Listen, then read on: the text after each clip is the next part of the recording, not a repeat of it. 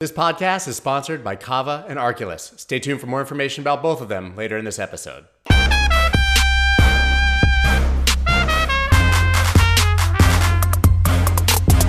What's up, everybody? I'm Scott Melker, and this is the Wolf of All Street's podcast, where twice a week I talk to your favorite personalities from the worlds of Bitcoin, finance, trading, art, music, sports, and politics. Basically, anyone with a good story to tell. Now, the United States has long been envied as a beacon of hope for people around the world and viewed as the global center of technological innovation and development. Many, including myself, honestly, are concerned that this legacy is at risk due to uninformed politicians and regulators who seem likely to put sweeping laws into place without bothering to do the work on the assets that they're actually regulating. Luckily, we have some elected officials who are working tirelessly to represent our interests and those of innovators and entrepreneurs who want to continue working in the United States. I have the honor of speaking with one of them today, Senator Cynthia Lummis from the great state of Wyoming. Senator, thank you so much for taking the time to speak with me. It's my pleasure, Scott. I'm familiar with your work and very impressed with the manner in which you educate and inform and, and uh, lead uh, the thought and dialogue in, the, in this area. We need uh, that in Washington. So thanks for uh, letting me be on your program. the honor is absolutely all mine. So one of the major talking points recently, obviously, has been Gary Gensler's comments on the statuses of cryptocurrencies and his belief that seemingly all of them are securities. Should the framework established in the 1930s apply to new technology and asset classes in 2021? Well, I think the answer is no. Um, I do think that we need to um, both let the Commodity Futures Trading Commission and the SEC uh, try to work out what they think are the boundaries of their regulatory authority within the digital asset space. But I also think Congress needs to weigh in. So we're working on a bill in my office uh, to provide some definitions uh, that would go into law that would help instruct and inform uh, the regulatory agencies about the parameters of their jurisdiction and authority in this space. Is that one of the largest issues? Is that we don't even know whose authority, who has the authority to regulate in the first place? That is a major issue.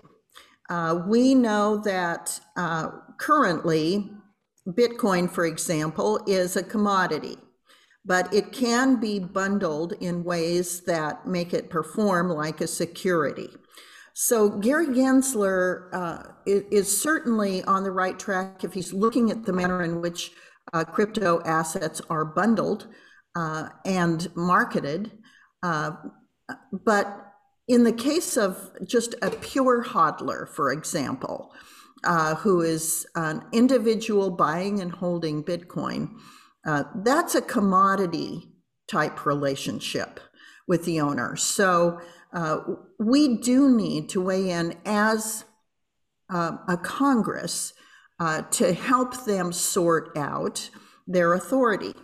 Among the things we hear from innovators is they really do want uh, regulatory parameters, a regulatory sandbox, if you will, that has um, sideboards that are understood, uh, but that are sufficiently um, fluid that they can allow for innovation.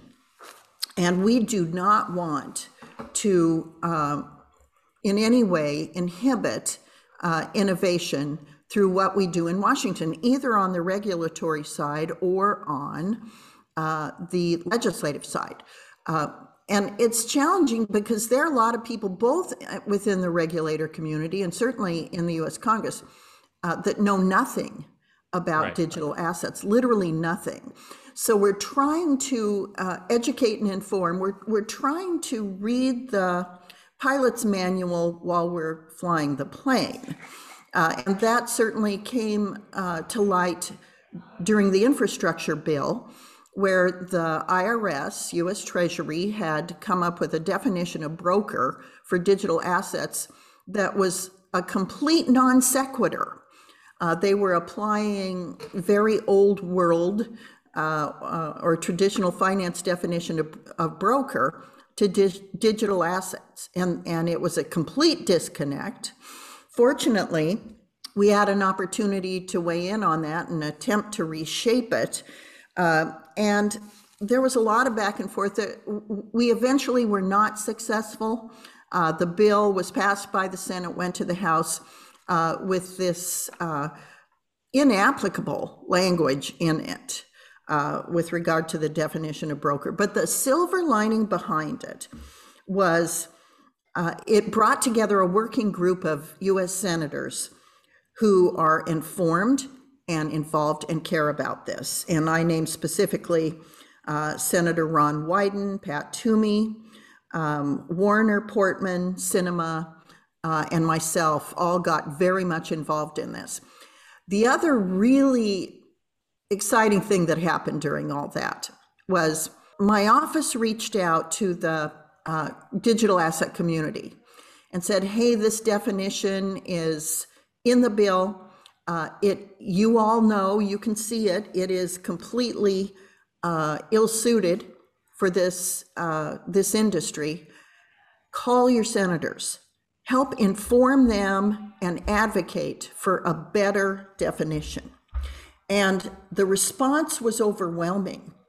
Uh, senators were hearing from constituents they didn't even know existed. And some of these were fairly big digital asset businesses around the country.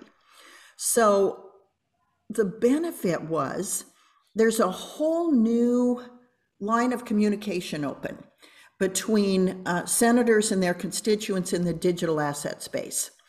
And the awareness was just uh, almost instantaneous. Uh, the feedback now among the dialogue that's occurring now among different senators and their constituents is really encouraging.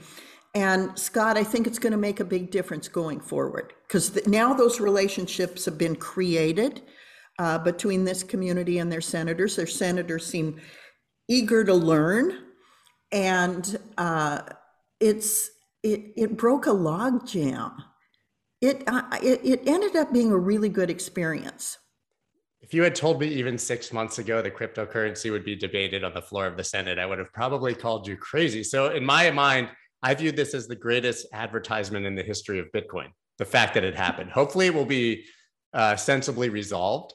But the very fact that it was being debated at that level and that the crypto community had this fire lit under them with no super PACs and no real political activism to come together and freeze effectively this bill for days was astounding to see. And so I'm hopeful, I hope you are too, that it will be resolved in the House moving forward. Do you think that there's a chance that now that Congress people see the power of this community, that they'll take care of this uh, before it's too late?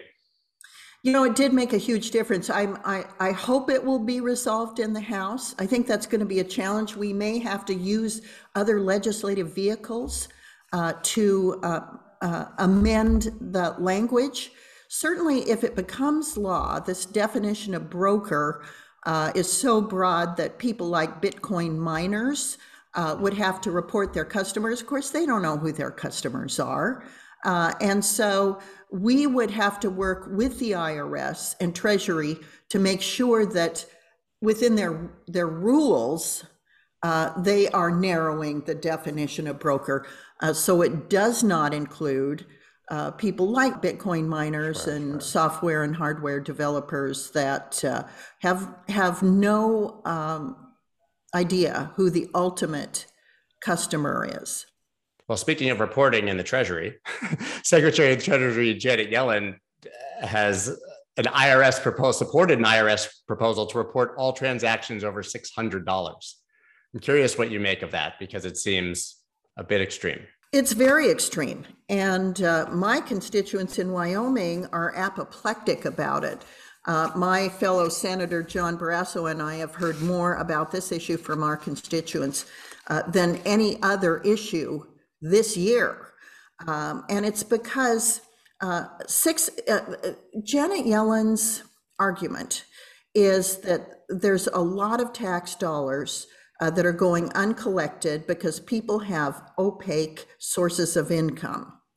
And so they're looking for dollars that are um, unpaid in taxes uh, in huge amounts. So my argument is look, $600, if you're looking for huge amounts of unpaid taxes, is such a low threshold uh, that you're all you're doing is gathering data on uh, everyday Americans uh, that are going to provide you with no useful information about tax cheaters and that is very invasive of individual privacy. So uh, we've uh, been very active in this discussion.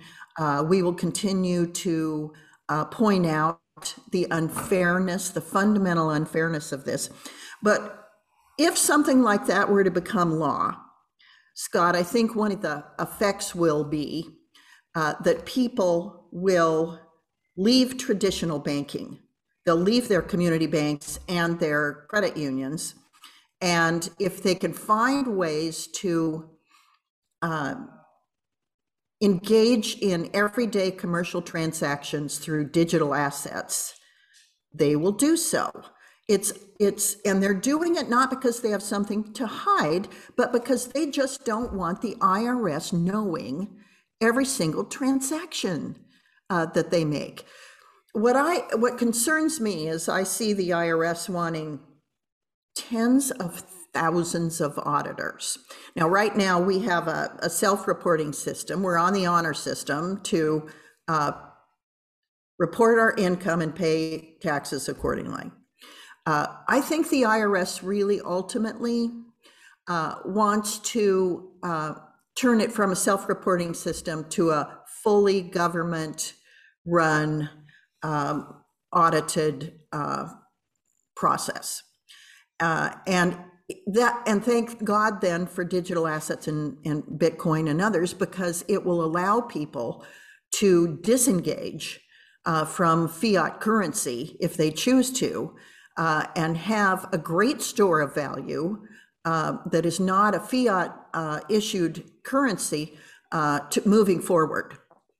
And I know that sounds pretty uh, radical, but I, I don't I, think so. I, I, don't think so. I think it sounds. I think it sounds surprise, uh, but I think it sounds rational more than radical, and and I think that we're seeing a movement in that direction in general. This is one example, obviously, of an invasion of privacy. Now we know that you know they're going to be looking at central bank digital currencies. China's already doing it. The Fed's likely to eventually move to a digital dollar. Talk about a removal of your privacy when the central bank has full control of monetary policy and can see literally every transaction that you make. Should Americans be concerned about the dollar eventually going digital? You know, I, I've been weighing the pros and cons. And uh, the where I am right now, I'm, the jury's still out with me on a central bank digital currency.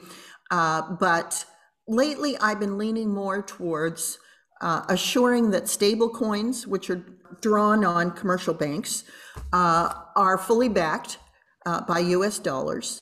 Um, so they truly are stable coins uh, that are reflective of uh, the US dollar.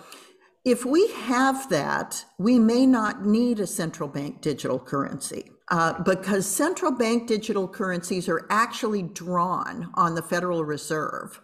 Um, I have some, my, my, tin hat goes on a little bit. I get worried about um, how much uh, government is encroaching into the lives of individuals. And, and so for me, that is the biggest concern about a central bank digital currency. Now, we know that there is a digital yuan.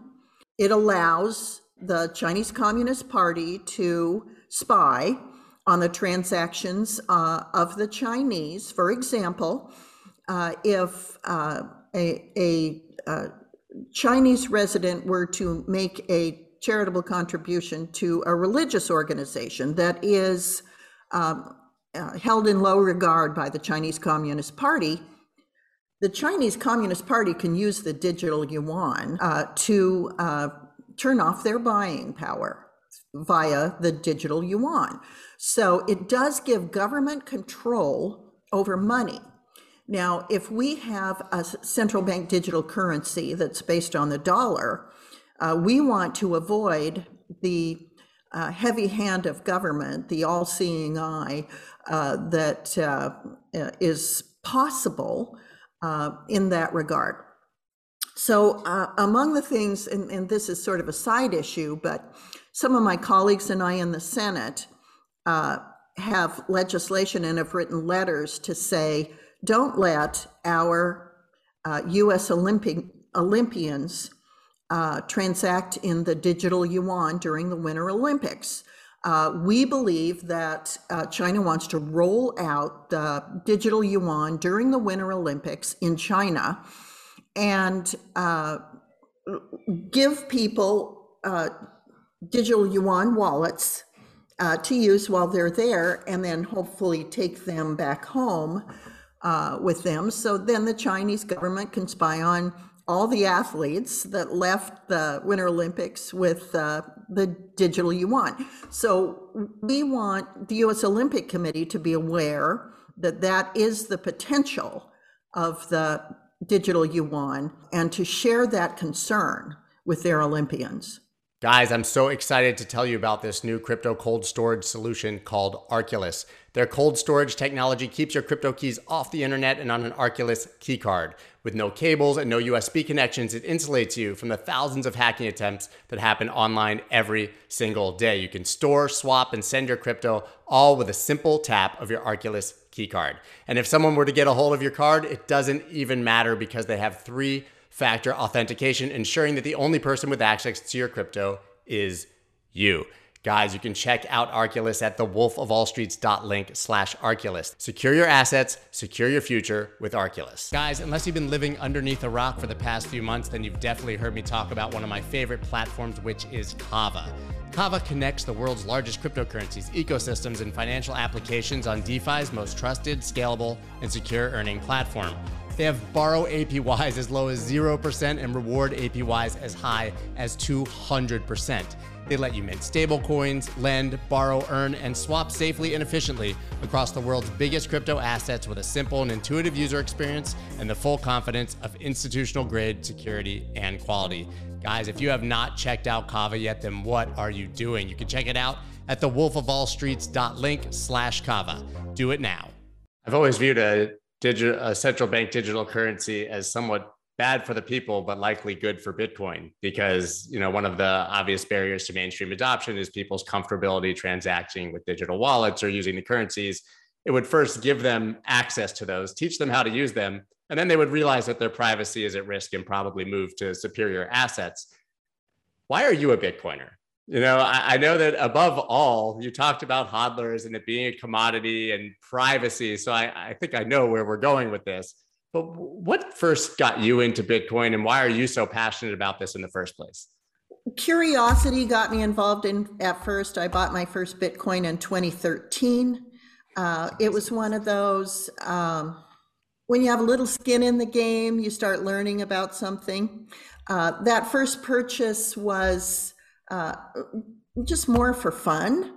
Uh, but then when I left the House of Representatives after eight years, uh, I was invited to go speak at the Satoshi Roundtable. Uh, and uh, it was in Mexico. 2017 was sort of a pivotal year for the Bitcoin discussions. And I just happened to be at Satoshi. I wasn't speaking about Bitcoin. I didn't know enough about it to speak to um, Bitcoin experts. Uh, I was sent there to talk about why is Congress so dysfunctional. That I knew a lot about. Uh, and so uh, after I gave my talk, I just sat and listened for two days. Um, and this wonderful guy named Austin Anderson, who's with Kraken, sat next to me, just kind of adopted me, took me under uh, under his wing, and was explaining during the discussion why people in the room were taking different positions. Uh, there were Bitcoin miners there. Roger Ver was there. Um, the people who keep the algorithms, I don't know what you call them, they were there. And so they're having this big dialogue. And um, Austin sat next to me and said, here's what's going on. These are the decisions that are being made. And it was, it was just a fascinating education. Now, um, okay, full stop there. Now, I'm a person who's very concerned that we're destroying the value of the US dollar by spending too much money. I thought that when I was a member of the House of Representatives. Uh, I went home for four years. Now I'm back in the US Senate. I continue to be very concerned that we're debasing the value of the US dollar by spending more money than we take in. And in doing so, every dollar that I save for my retirement is going to be worth a lot less when I ultimately retire. I was looking for something that would keep its value. Um, Bitcoin has kept its value for me. You know, I bought three Bitcoin in 2013, 2014. I paid about $330 for each of those coins. So three coins, $1,000. Um, and now during our discussion today, I know Bitcoin's over 50,000 per coin. Um, I, I, I want to buy it, hold it, keep it for uh, when I'm older. I also want to advocate uh, to people who are saving for their future that they do the same thing uh, because the US dollar, uh, now we're what, $28 trillion in debt. Um, this very week uh, in the US Senate, uh, there's, there's a heated discussion about raising the debt ceiling. We know we're going to raise it. Of course. Um, it is um, uh, legislation that um, the majority party is proposing now would put the uh, national debt in 10 years at $45 trillion. Uh, there's no way, uh, with inflation uh, growing, uh, with spending growing, uh, that the US dollar can hold its value. So I was always looking for other stores of value. I believe that Bitcoin is a great store of value. Personally, that those are the things that made me uh, an enthusiast. And then, of course, I get elected to Congress, and I I have a uh, an interest uh, in in the subject matter, and I began reading more about it.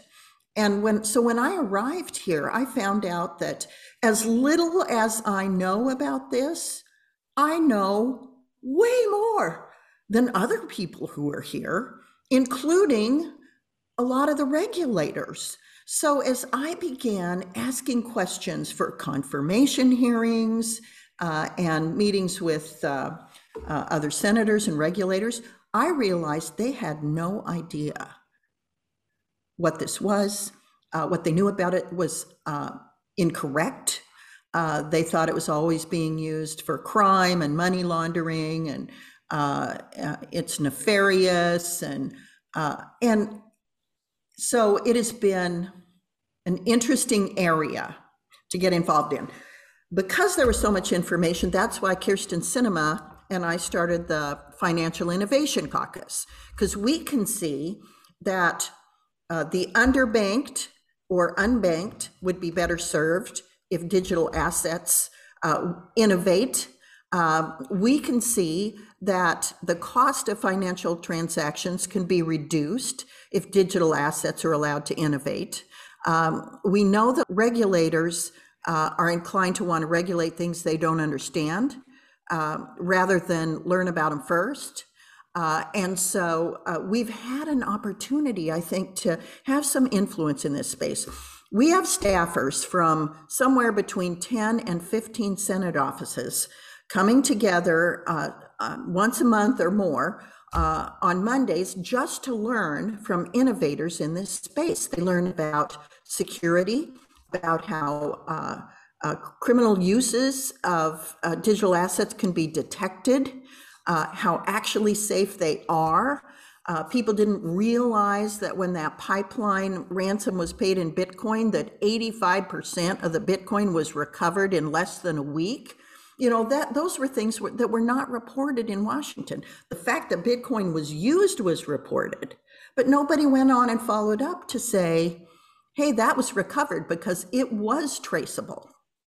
And uh, then we're talking to them about why uh, a place like El Salvador would make Bitcoin uh, legal tender, how that helps remittances over 20% of the in, of the income the whole economy of el salvador's remittances mm-hmm. so if you have um, a, a son who sends his mother in el salvador uh, a bitcoin on her phone she gets it right away without Western Union fees, uh, without the risk of going uh, and having the criminal cartel steal her money after she walks out of Western Union. Right. Uh, it, it's it's hugely beneficial to the underbanked, unbanked, underserved, and and to people who live in in areas that are just unsafe. So um, the the benefits now, I think, are starting to become more apparent. People are listening; they're more aware of uh, how important uh, digital assets can be. And so now there seems to be more of a readiness in Washington to say, okay, this is real, this is legitimate. We want to help regulate in a way that continues to allow innovation. And honestly, just to accomplish that since the 1st of January is pretty incredible. It is. And, and, and Scott, your listeners are, have helped with that. So, I so. uh, I, I- and I want to thank the people who uh, heeded our call to action and, and were willing to reach out to their senators and help them understand uh, what these assets are able to do, why the definition of broker was uh, a disconnect from what really happens in the digital asset world, and then have a continuing relationship with their senators. It's going to make an enormous difference going forward. So if we came here and uh, in Washington and our the first reaction to our interest in gi- digital assets was what what are digital assets what are you talking about why is this anything we could should care about then we went to the point where there was a lot of misinformation. And now we're getting to the point of awareness, acceptance, and willingness to regulate in a way that allows innovation. I'm, I'm, I'm pretty excited about where we are. We're going to have some rough waters and some slip ups, and but um, I think things are heading in the right direction. I'm pretty pretty positive about where we're heading here. It's really great to hear that perspective because I can tell you, if you're just an average citizen who's watching this system play out, I think it's easy to become very disillusioned. So to know that there really is progress and that this is being worked on and that there's a willingness to improve this situation, I think is just really inspiring. So before we're done, what can your average person do besides calling their senators at this point to help along the progress for digital assets in Washington? Well, if you have a really good book, I, I hand out a book called Layered Money, or I sometimes uh, hand out Safe uh, Saifedean's book, uh, the Bitcoin, Bitcoin Standard. Standard. Yeah, uh, I, it's a little more, uh, it's more dense than Layered Money. Layered Money is more of a, a, a primer.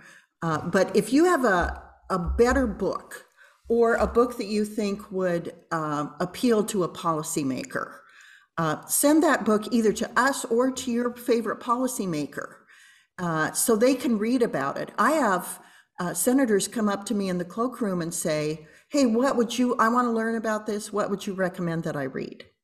Uh, and, and and they will listen to you, meaning uh, Scott, you and your li- uh, listeners, uh, if you reach out to them and say, "This is something you need to learn about. This is important." Um, so uh, I I think that's a great way uh, to begin to discuss. Or you know, if you're really into it, uh, call their offices and say, "Hey, I'd like to start a discussion with whoever on your staff um, is advising you or learning about digital assets. And then have a relationship with that specific person. Uh, you don't need specifically to talk to the senator, uh, but staffers are hugely influential on the people they work for. And so the more knowledgeable uh, you can make them, the better it is uh, for this industry. Now, not everybody comes at it with um, the same way I do. Not everyone is concerned about uh, the US dollar being debased and needing a lifeline, an alternative. And of course, I see that lifeline coming from digital assets, uh, in my case, specifically Bitcoin. Uh, but even people that are just want to see the unbanked or underbanked served in a way that they can avoid big fees, big bank fees, and they can get um, quick settlement, same day settlement of transactions. Even those uh, are benefits that uh, digital assets have that uh, fiat currencies don't. So, what, whatever the rationale uh, that your your policymaker that represents you has, um, they will benefit from your knowledge uh, and your ability to educate them. So, uh, I know that I'm getting to talk, thanks to you, Scott, to to the really informed, aware, innovative community out there. Um, and it, it's it's got to be a little scary to that community to find out that I'm one of the most knowledgeable policymakers in this area because you can tell by talking to me, I'm not all that knowledgeable. Oh, you are. but but it, it it gives you a sense of the hurdles that you're facing. Um, and so please, uh, if you're if you're all inclined to influence policymakers, believe me, they're going to be interested now because they're beginning to understand that this is something that isn't going away and is truly important. I don't feel like your average person believes that they can influence their senator or congressperson and that they can have that power. So it's really wonderful to hear that that's a possibility. And I encourage everyone to do that. So, where can everybody follow you after this and keep up with progress? Oh golly, um, I'm gonna. I have staffers here that. I'm sorry, didn't mean to put you on the spot. Twitter, follow her on Twitter. Yeah.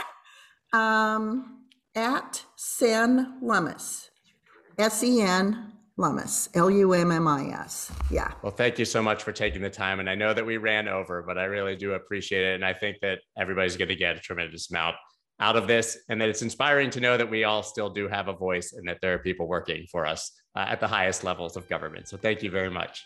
Thank you, Scott. Have a great day. You too.